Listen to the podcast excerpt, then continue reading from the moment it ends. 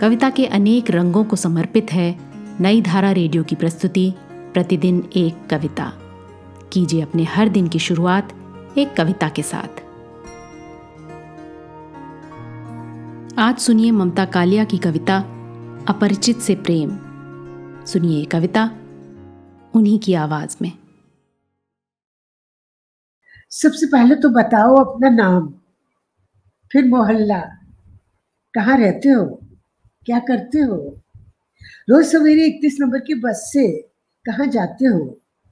और अक्सर चाय को रद्दी सी दुकान पर क्यों खड़े रहते हो? तुम्हारे बारे में बहुत कुछ जानने की इच्छा है। तुम्हें शहर की कौन सी सड़कें पसंद है? क्या वो जो अक्सर वीरान रहती है? या वो जहाँ भीड़ भाड़ रहती है? तुम कौन सा अखबार पढ़ते हो? कौन सी पत्रिकाएँ खाली समय में क्या पसंद करते हो? सोना, उदास रहना या ठाके लगाना? तुम कौन सी सिगरेट पीते हो? किस साबुन से नहाते हो?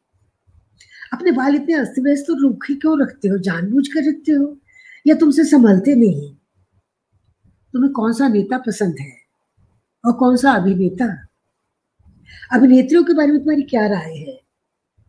बोर दूरदर्शन से बचने का तुम्हारे पास क्या उपाय है? प्रेमचंद के अलावा कौन रचनाकार तुम्हें अच्छा लगता है? क्या तुम्हें ऐसा नहीं लगता? समकालीन लेखन में बेहद एक रास्ता है। इसके अलावा तेरे बारे में कितना कुछ जानना चाहती हूँ। अभी तुम मेरे लिए मात्र जिज्ञासा हो। आकंठ जिज्ञासा। फिर तुम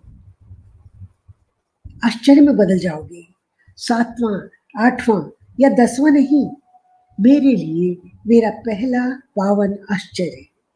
न जाने क्यों मुझे लगता है, तुम्हारी और मेरी रुचियाँ ज़रूर मिलती होंगी।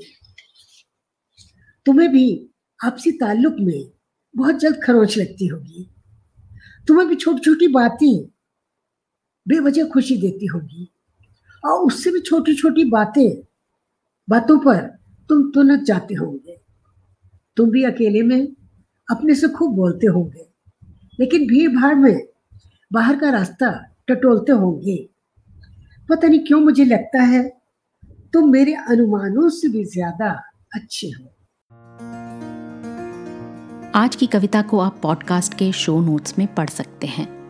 आप जहाँ भी प्रतिदिन एक कविता सुन रहे हैं, वहाँ अपने कमेंट्स शेयर करना ना भूलें। अगर आप चाहते हैं कि नई धारा रेडियो की ये प्रस्तुति हर सुबह आपके व्हाट्सएप पर आ जाए तो हमें इस नंबर पर मैसेज भेजें। Seven four two eight seven seven five three seven six. कल एक और कविता के साथ फिर मिलेंगे।